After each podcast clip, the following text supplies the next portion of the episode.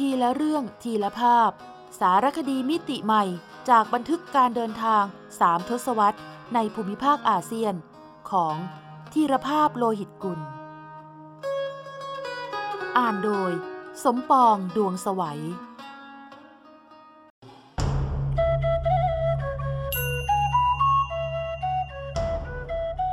มนตราอาเซียน เปิดประตูใจ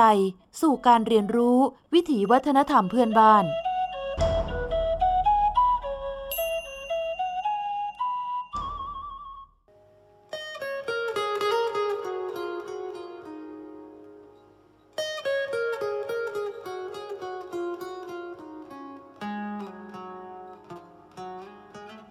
พิมายพนมรุง้ง บนเส้นทางชัยวรมัน แม้จะปฏิเสธไม่ได้ว่า มหาปราสาทนครวัดในประเทศกัมพูชา มีขนาดใหญ่โตโอฬารกว่าปราสาทพิมาย ที่ได้ชื่อว่าเป็นปราสาทหินขนาดใหญ่ที่สุดในประเทศไทยหลายเท่านัก แม้ทว่าปราสาทพิมายพนมรุง้ง จะมีขนาดเพียงโคปุระ หรือซุ้มประตูด้านเดียวของนครวัด แต่คุณค่าทางประวัติศาสตร์โบราณคดี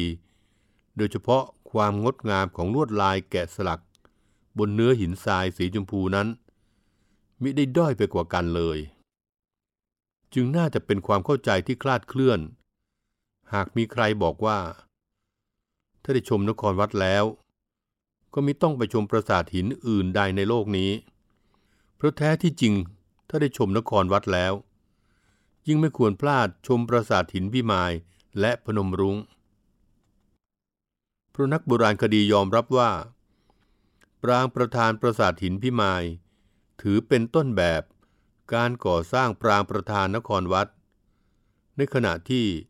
ปราสาทหินพนมรุง้ง นั้นถือเป็นปราสาทหินศิลปะนครวัด หมายความว่าสร้างสมัยเดียวกับนครวัด ดังนั้นไปชมนครวัดแล้ว ควรต้องไปพิสูจน์ว่า พนมรุ้งงดงามอลังการเพียงใด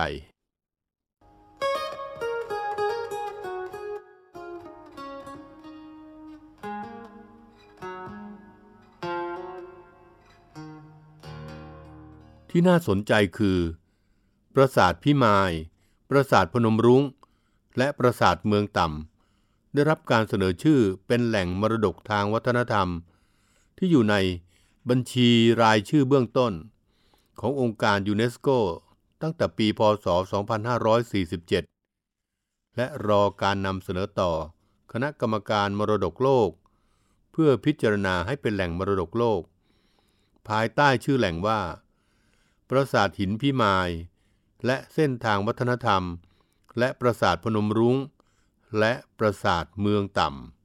ำ ทั้งนี้แหล่งมรดกทางวัฒนธรรมของไทย ที่อยู่ในบัญชีรายชื่อเบื้องต้น ยังมีอุทยานประวัติศาสตร์ภูพระบาท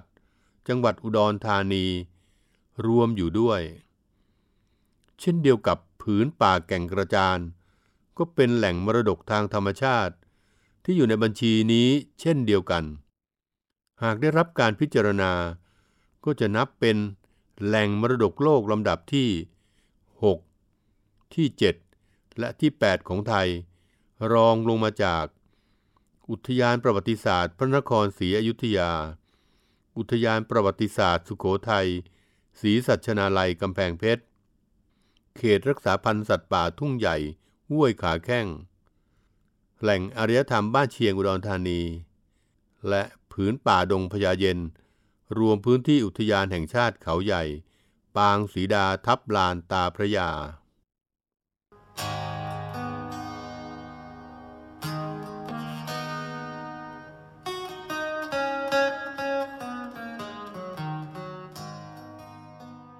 เส้นทางชัยวรมันคืออะไร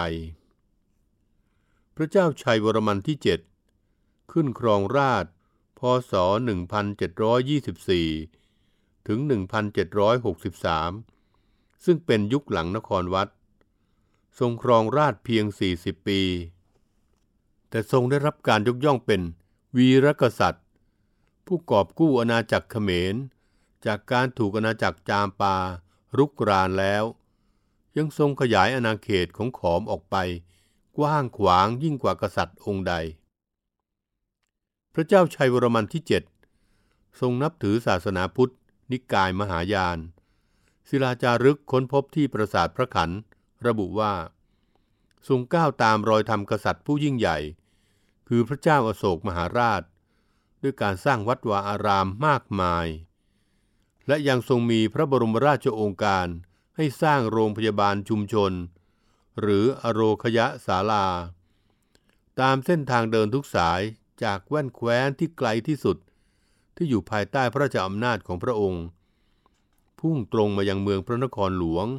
ศูนย์กลางของอาณาจักรเขมร รวมทั้งสิ้น 102 แห่ง รับรักษาโรคภัยให้ผู้จาริกแสวงบุญ และประชาชนทุกชนชั้น ซึ่งในจำนวนอโรคยะศาลา 102 แห่งนั้น จารึกระบุว่ามี 17 แห่ง ที่โปรดให้สร้างบนเส้นทางจากพระนครหลวง หรือยโสธรปุระ ผ่านปราสาทพนมรุง้ง มุ่งตรงไปยังปราสาทพิมาย ซึ่งในยุคนั้น เป็นชุมชนที่เจริญมาก่อนแล้ว โดยตลอดเส้นทางสายนี้ มีปราสาทสำคัญหลายแห่งตั้งอยู่ เรียกกันว่า เส้นทางชัยวรมัน หรือเส้นทางแห่งธรรมกษัตริย์ผู้ยิ่งใหญ่ คือ พระเจ้าชัยวรมันที่เจ็ดทั้งนี้จุดที่นักโบราณคดีไทยสันนิษฐานว่า เป็นโรงพยาบาลชุมชน หรืออโรคยะศาลาจุดแรก ที่อยู่ในเขตแดนประเทศไทยปัจจุบันคือ กลุ่มปราสาทตามเมืองจังหวัดสุรินทร์ส่วนอโรคยะศาลาแห่งที่ 17 หรือแห่งสุดท้ายของเส้นทาง ตั้งอยู่ห่างจากตัวปราสาทพิมาย ไปทางตะวันออกเฉียงใต้ นอกเขตกำแพงเมืองพิมาย ปัจจุบัน ชาวบ้านเรียกกุฏิฤาษี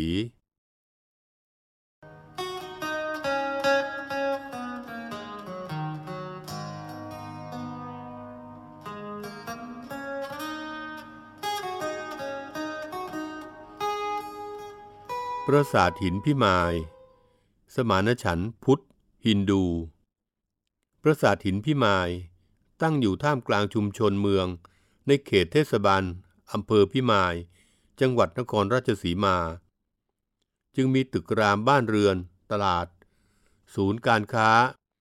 ป้ายโฆษณา เสาโทรทัศน์ จานดาวเทียม ตั้งอยู่รายรอบ แต่พลันเมื่อก้าวย่างสู่เขต อุทยานประวัติศาสตร์พิมาย เราจะพบ ความสงบร่มรื่นของแมกไม้ ที่เสริมส่งให้ตัวปราสาท โดดเด่นเป็นสง่า ความรู้สึกวุ่นวายจากจวดยานพาหนะและผู้คน ถูกแทนที่ด้วยความตื่นตะลึง ในความวิริยะอุตสาหะ อันมีพลังศรัทธา ชี้นำทางของคนสมัยโบราณ จนแทบไม่น่าเชื่อว่า ก้อนศิลาอันแข็งแกร่งจำนวนมหาศาล จะถูกตัดแต่งขัดเกลาสลักสลาให้กลายเป็นเทวาลัยหรือที่ประทับของเทพเจ้า อันวิจิตรการตาเช่นนี้ได้อย่างไร เพราะเพียงแค่คิดว่า ใช้อะไรตัด และเคลื่อนย้ายก้อนหินหนักเป็นตันๆ มาสร้างปราสาทในเงื่อนไขที่ไม่มีเทคโนโลยีสมัยใหม่ ก็เกินกว่าที่คนในยุคนี้จะจินตนาการได้ จึงไม่น่าแปลกใจ ที่แม้แต่สถาปนิกวันนี้ยังตั้งคำถามว่า สถาปนิกเมื่อพันปีก่อน ใช้วัสดุอะไรเป็นพิมพ์เขียวสำหรับการร่างแบบก่อนลงมือก่อสร้างศาสนสถานขนาดใหญ่เช่นนี้ ตามหลักฐานในศิลาจารึกระบุว่า ปราสาทหินพิมาย สร้างในรัชสมัยพระเจ้าสุริยะวรมันที่หนึ่งซึ่งทรงครองราช พศ 1545 ถึง 1593 หรือราว 300 ปี ก่อนอาณาจักรสุขโขทัยอันเป็นห่วงยามที่ชนชาติขอมหรือเขมร เรื่องอำนาจในภูมิภาคนี้ โดยมีศาสนาฮินดู และศาสนาพุทธนิกายมหายาน สลับกันมีบทบาทในอาณาจักร ตัวปราสาทจึงมีลักษณะเป็นปราง ที่สร้างถวายเป็นที่ประทับของเทพเจ้า ตามคติฮินดู แต่ใจกลางปรางประธาน ประดิษฐานพระพุทธรูปนาคปรก ลวดลายแกะสลักหินรอบปราสาท ส่วนใหญ่ เล่าเรื่องมหากาบในศาสนาฮินดู เช่น มหากาบรามยณะหรือรามเกียรติ์แต่ภายในปราสาทส่วนใหญ่ แกะสลักภาพพระพุทธเจ้า และพระโพธิสัตว์ ในศาสนาพุทธฝ่ายมหายาน อาทิพระโพธิสัตว์ ไตรโลกยวิชัย ผู้ขจัดความโลภโกรธ หลงในใจมนุษย์ จึงกล่าวได้ว่า พิมายเป็นปราสาทหินที่สร้างถวายพระพุทธเจ้าของชาวมหายาน แต่สร้างด้วยรูปทรงปราสาทแบบฮินดู โดยจัดเป็นศิลปะขอมแบบปาปวน ซึ่งเป็นยุคก่อนนครวัด นักโบราณคดีสันนิษฐานว่า รูปทรงปรางแบบฝักข้าวโพดของพิมาย อาจเป็นต้นแบบให้ช่างเขมร สร้างปรางปราสาทนครวัด ซึ่งเป็นปรางทรงฝักข้าวโพดเช่นกัน แต่ที่น่าสนใจคือ เหตุใดจึงมีปราสาทหินขนาดใหญ่ ตั้งอยู่ห่างไกลจากศูนย์กลางของอาณาจักรเขมรที่เมืองพระนคร หรือปัจจุบันคือเมืองเสียมเรียบ ประเทศกัมพูชา ทั้งนี้เพราะ พิมาย หรือวิมายปุระ เป็นหัวเมืองเก่าแก่บนที่ราบสูงโคราช ที่มีความสำคัญมาตั้งแต่สมัยทวารวดี หรือก่อนที่เขมรจะเรืองอำนาจ เมื่อถึงยุคอาณาจักรเขมร จึงมีศาสนสถานในรูปลักษณ์ปราสาทหินเกิดขึ้น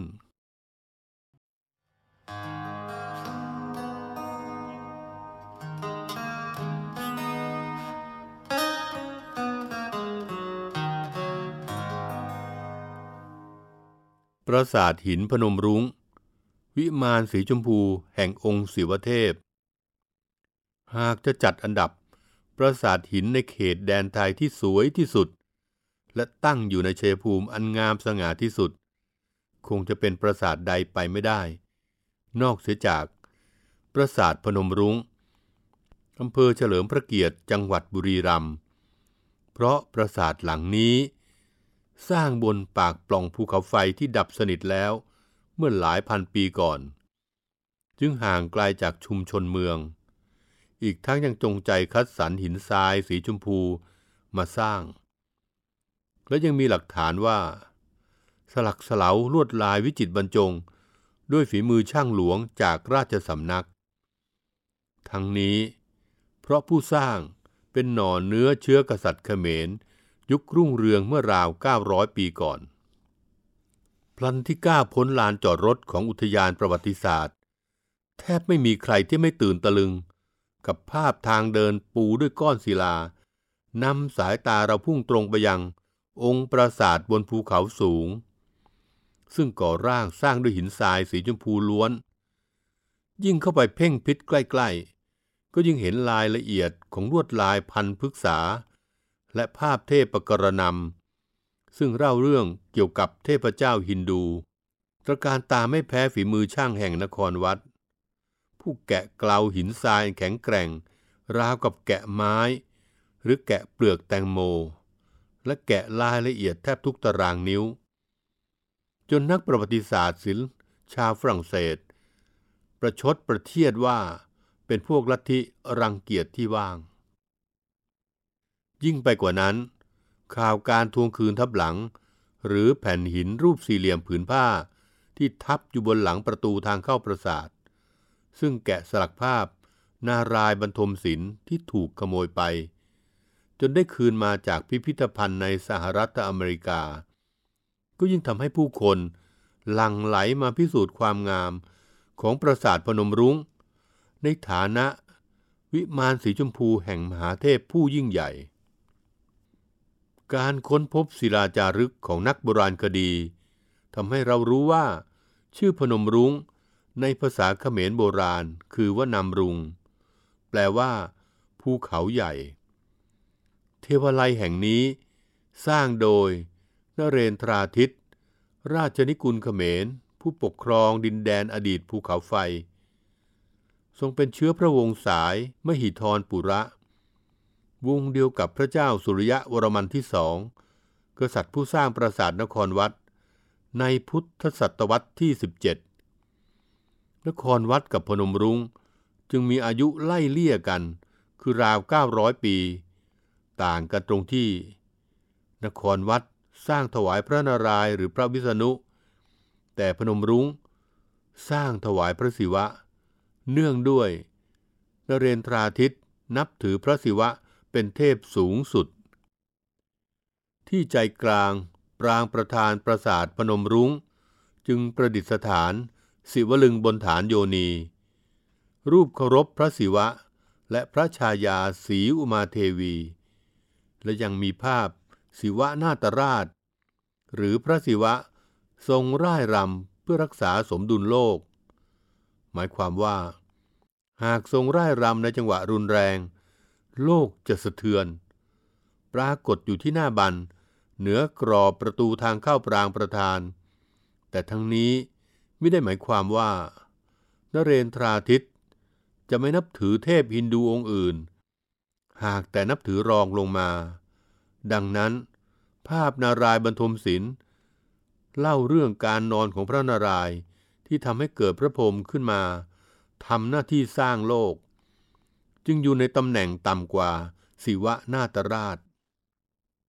ความเปล่งปลั่งอลังการของเทวไลสีชมพู บนปากปล่องภูเขาไฟทำให้เกิดคำกล่าวว่า หากใครได้ไปสัมผัสความยิ่งใหญ่ อย่างโอรานของมหาปราสาทนครวัดแล้วไม่ได้มาชมความงาม อันละเอียดอ่อนของปราสาทพนมรุง้ง ก็นับเป็นเรื่องน่าเสียดายเป็นยิ่งนัก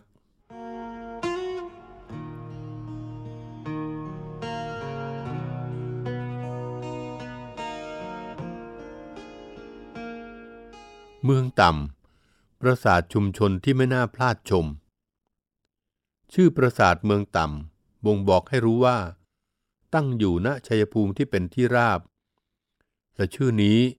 น่าจะเป็นชื่อที่มาเรียกกันภายหลัง เพื่อให้สอดคล้องกับปราสาทพนมรุ้งที่ตั้งอยู่บนภูเขาสูง สันนิษฐานว่า ชื่อที่แท้จริงอาจจะเป็นศิวโลก ด้วยมีหลักฐานว่า เป็นปราสาทที่สร้างถวายพระศิวะ เช่นเดียวกับปราสาทพนมรุง้ง แต่เป็นปราสาทระดับชุมชนไม่ใช่ระดับเมือง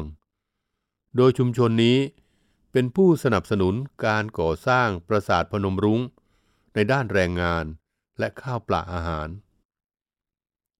ปัจจุบันปราสาทเมืองต่ำตั้งอยู่ในเขตอำเภอประโคนชัย จังหวัดบุรีรัมย์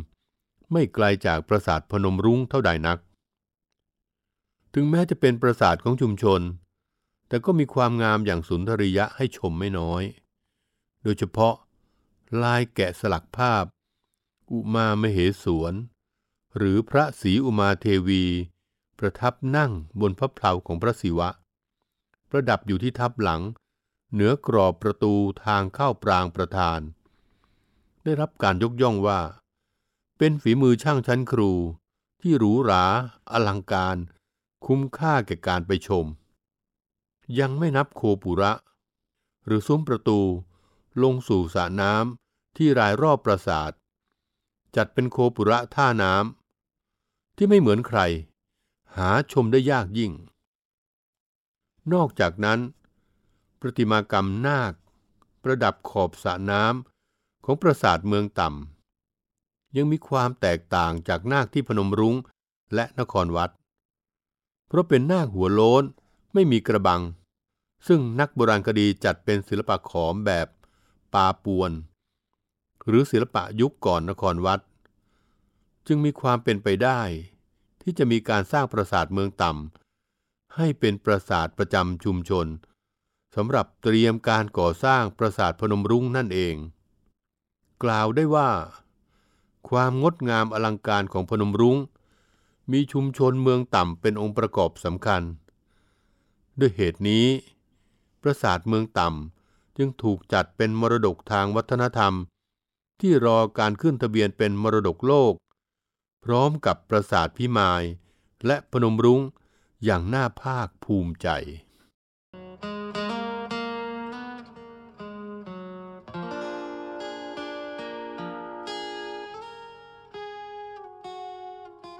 เอกสารอ้างอิงจิโต มาดแลนด์ ประวัติเมืองพระนครของขอม หม่อมเจ้าสุพัทรดิษฐ์ดิษกุลทรงแปล กรุงเทพ มติชน พศ 2543ธีรภาพโลหิตกุล นครวัดนครธม กรุงเทพ แพรวสำนักพิมพ์ พศ 2546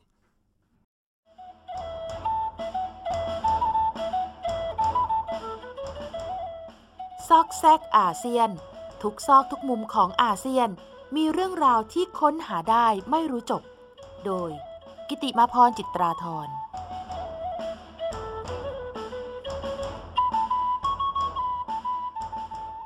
หุ่นชักพม่า เมื่อพระเอกเข้าใจผิดคิดว่านางเอกไปคบชู้ จึงตบนางเอกคว่ำลงไปกองกับพื้น ราวกับหนังไทยแนวตบจูบ เป็นฉากหนึ่งของนิทานชาดกสอนใจคน ที่คณะหุ่นในพม่า นิยมเดินสายไปจัดแสดง ยิ่งเมื่อใส่เสียงภาค และดนตรีประกอบแล้ว คนพม่าก็รื่นรม ชมกันข้ามคืน ได้ไม่แพ้คนใต้ดูหนังตะลุง คนอีสานดูหมอลำ หุ่นสายหรือมารีออนเนตของพม่า จึงอาจไม่อ่อนช้อย เท่าหุ่นเชิด หรือพับเผ็ดที่คนไทยคุ้นเคย แต่มีจุดเด่นตรงการใช้สายชักหลายสาย ไปขับเคลื่อนตัวหุ่นให้มีชีวิตชีวา คล้ายการเคลื่อนไหวของคนจริง ๆ แม้กระทั่งหนวดเฟิร์มของหุ่นตัวตลกกลางร่ม อูช่วยโย ก็ยังมีสายชัก ให้หนวดนั้นกระดิกได้ แต่ก็แน่นอนว่า ยิ่งหุ่นดูมีชีวิตมากเท่าไรจำนวนสายที่ใช้ชักก็ต้องมากขึ้น ศิลปินชักหุ่นต้องมีฝีมือ และประสบการณ์สูง ในการจะขยับสายชักอย่างไร ให้ทันจังหวะดนตรีที่เร่งเร้า โดยไม่ให้สายชักมันพันกันอีรุงตุงนัง นับเป็นศาสตร์และศิลป์ขั้นสูงของพม่าอย่างมิอาจปฏิเสธได้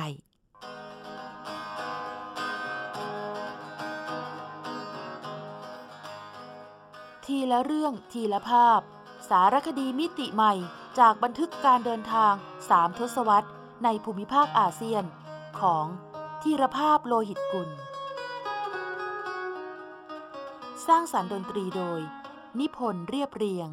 และบุญชัย ชุนหรักโชต